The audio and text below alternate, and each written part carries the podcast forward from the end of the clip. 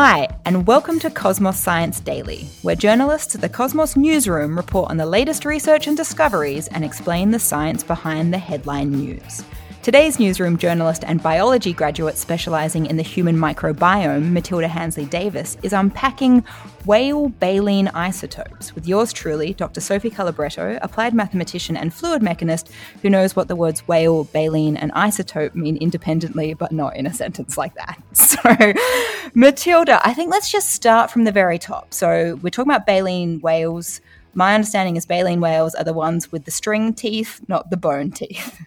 Yeah, so that's pretty much correct, actually. Baleen whales have this feathery structure called baleen in their mouths instead of teeth. So the baleen is made out of keratin, which is the same material that our fingernails and hair are made of. And humpback whales have between 270 and 400 baleen plates hanging down from their top jaw. Okay, so now I don't, I think I think I understand how this works, but I'm not exactly sure. So my exam, my understanding is basically a baleen whale will sort of pull a whole lot of water into their mouth, and that water contains krill that they will eat. And then somehow they sort of like push it back out, and the krill gets stuck in the baleen. And then is that how they is that how they catch their food? Yeah, that's my understanding too. So, krill are these tiny crustaceans that live in the ocean, and the whales will feed by lunging through the water with a school of krill in it with their mouth open. They get a big gulp of krill in seawater, and then the baleen acts kind of like a filter that traps the krill inside the mouth and lets the water filter back out. So, it's a bit like how if you're pouring a cup of tea out of a teapot, the tea strainer traps the tea leaves and it, it lets the water go through. Okay, now this is a weird question. It's very specific and probably no one else is interested. But is the so the the baleen just hangs from the top of the mouth, but it's not affixed to the bottom. But the idea is like there's so many of these kind of strands that it all gets caught up anyway. It doesn't matter that it, they move around. You know, I am not actually sure about that, Sophie. I got a chance to look at some um, cool pictures of whales with their mouths wide open that show the baleen, but I can't remember off the top of my head if it was on the bottom jaw as well. Anyway, that's that can be my homework tonight. I just realised that I, am now slightly bothered by that. Okay, so anyway, get, let's get back to the story at hand because I like to digress with my interest in baleen. So, why a scientist interested in these whales? So, we know that these whales exist, um, but we want to talk about something slightly different today. Yeah, so for this story, I spoke to Professor Tracey Rogers, who's marine ecologist at the University of New South Wales, UNSW. And according to her, these baleen whales, like humpback whales and southern right whales, are kind of like indicator species or a signal of how climate change is affecting the marine ecosystem. Okay, that's wild. So basically, by things that whales do that you're going to tell me about in a second, we can make conjectures about climate change and stuff happening to the climate? Well, it's it's kind of the other way around. So it helps us to understand the whale. Looking at the whales helps us to understand how the climate change is affecting oh, the okay. marine ecosystem more broadly. Sure. Okay. Anyway, please continue. yeah. No, that's fine. So these whales, these two species of baleen whales that were looked at in the study, spend the southern hemisphere summer in the southern ocean around Antarctica, dining out on krill, as we just talked about. Mm-hmm. And then they migrate north to warmer waters to breed. And they can actually go basically without feeding for up to eight months. Like a bear? What? Yeah, almost. Except they're they're active. You know, they're not hibernating. They're not just shutting their bodies down. They're they're on the move. That's crazy. Okay, I get hungry if I haven't eaten for a day. Um, that is absolutely wild. I had absolutely no idea that they could go without feeding for such a long time. Yeah, it's it's pretty wild, and it's that's why they're kind of an important indicator species because they're so reliant on these huge schools of krill. They need, you know, they're such big animals, an adult humpback whale is between 14 and 18 meters long and can weigh up to 50 tons, so 50,000 kilograms. So they need these massive amounts of krill within a pretty short space of time over that feeding season to then sustain them through so many months while they're migrating and breeding.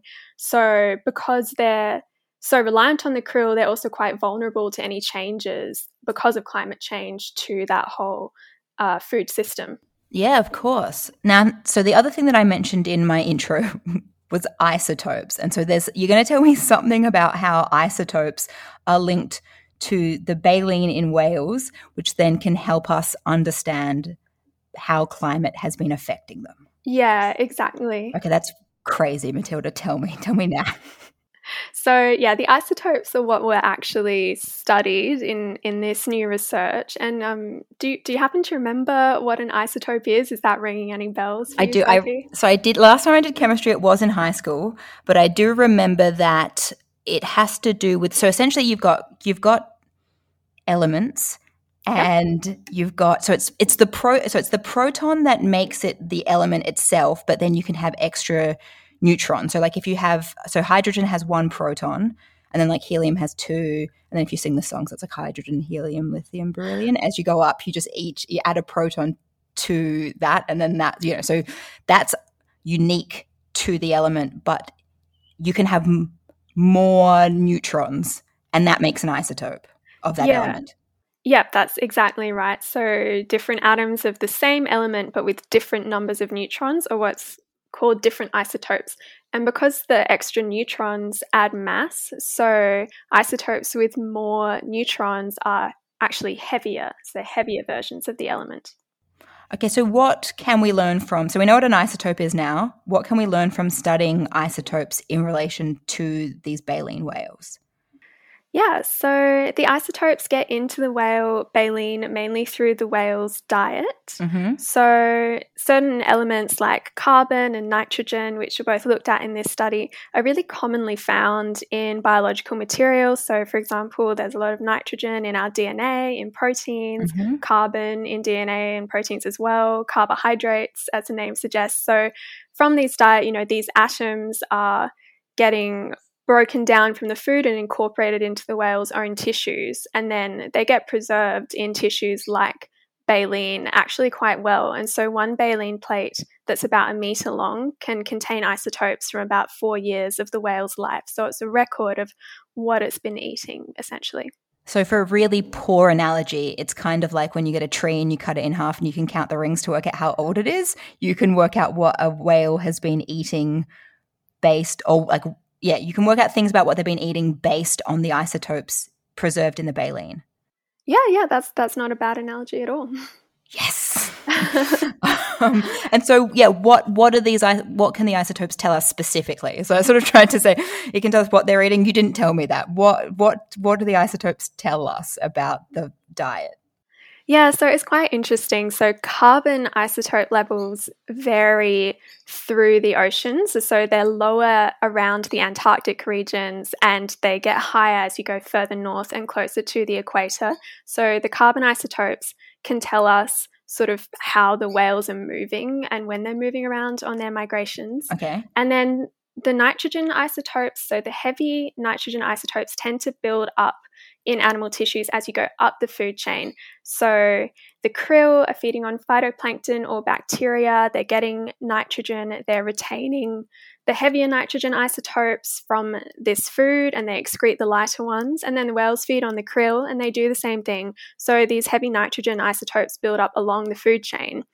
And so then this is a bit gnarly, but when the whales go off on their long migration and they don't really eat for eight months, they're essentially, from a biochemical perspective, they're kind of eating themselves. they're breaking down their own tissues and energy stores, and then the heavy nitrogen isotope level goes even higher because it's like another level in the food chain of whales eating themselves essentially. Yeah, so is that is that like is it a bit like a camel or is it different again? Kind of that camels eat their own fat stores, or is this like they're just they they're not even eating fat stores; they're just breaking down their own tissue. Well, I I'm not an expert on this, but my understanding is I think it's the same in you know any animals like humans as well under starvation oh. conditions will break down our own you know our fat stores and eventually our muscle and other tissues if if we don't get any food to eat. So I think it's a similar sort of process. Okay, so essentially, we've got carbon telling us where, we've got nitrogen telling us when, kind of thing. And then, as you said, these isotopes are building up. And it's uh, to me that sort of it reminded me a little bit of I don't know if you studied this in high school, but we did a thing on DDT for some reason, which was that like 1940s pesticide where it's like you know it gets in the water and then it's in a fish, and then like a bird eats a bunch of fish, then it has more DDT, and then like something bigger eats that, and then we eat it, and then we end up having all of this. So it's kind of like that. It's just it's building up as we're going up the food chain. Um, and then I presume that that is quite useful for us and we can discover something from these levels of nitrogen isotopes and carbon isotopes?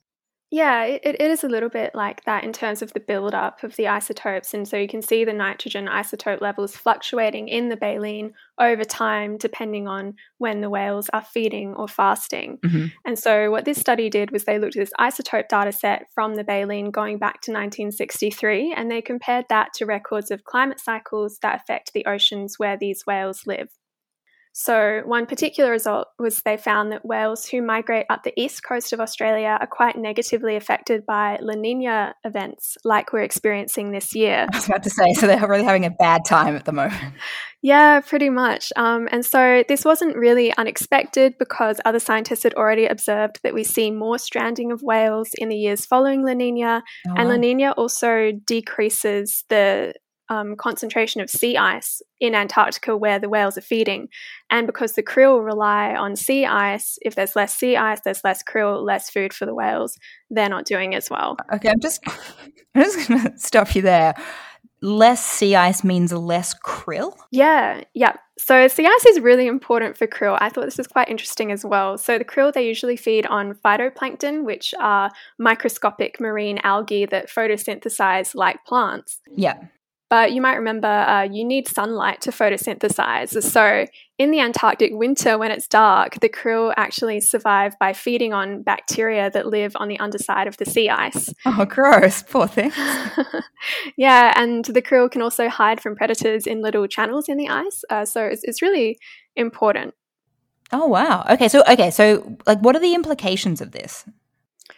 Yeah, so this study really drilled down literally into the baleen to confirm a more direct link between these climate cycles and exactly how they affect the whales and these results suggest that as climate change continues and we're seeing more La Nina events and greater severity, mm-hmm. then the negative impact on these, you know, really awesome and massive creatures is only going to continue and is pretty sad because the humpback whale was only earlier this year removed from Australia's threatened species list.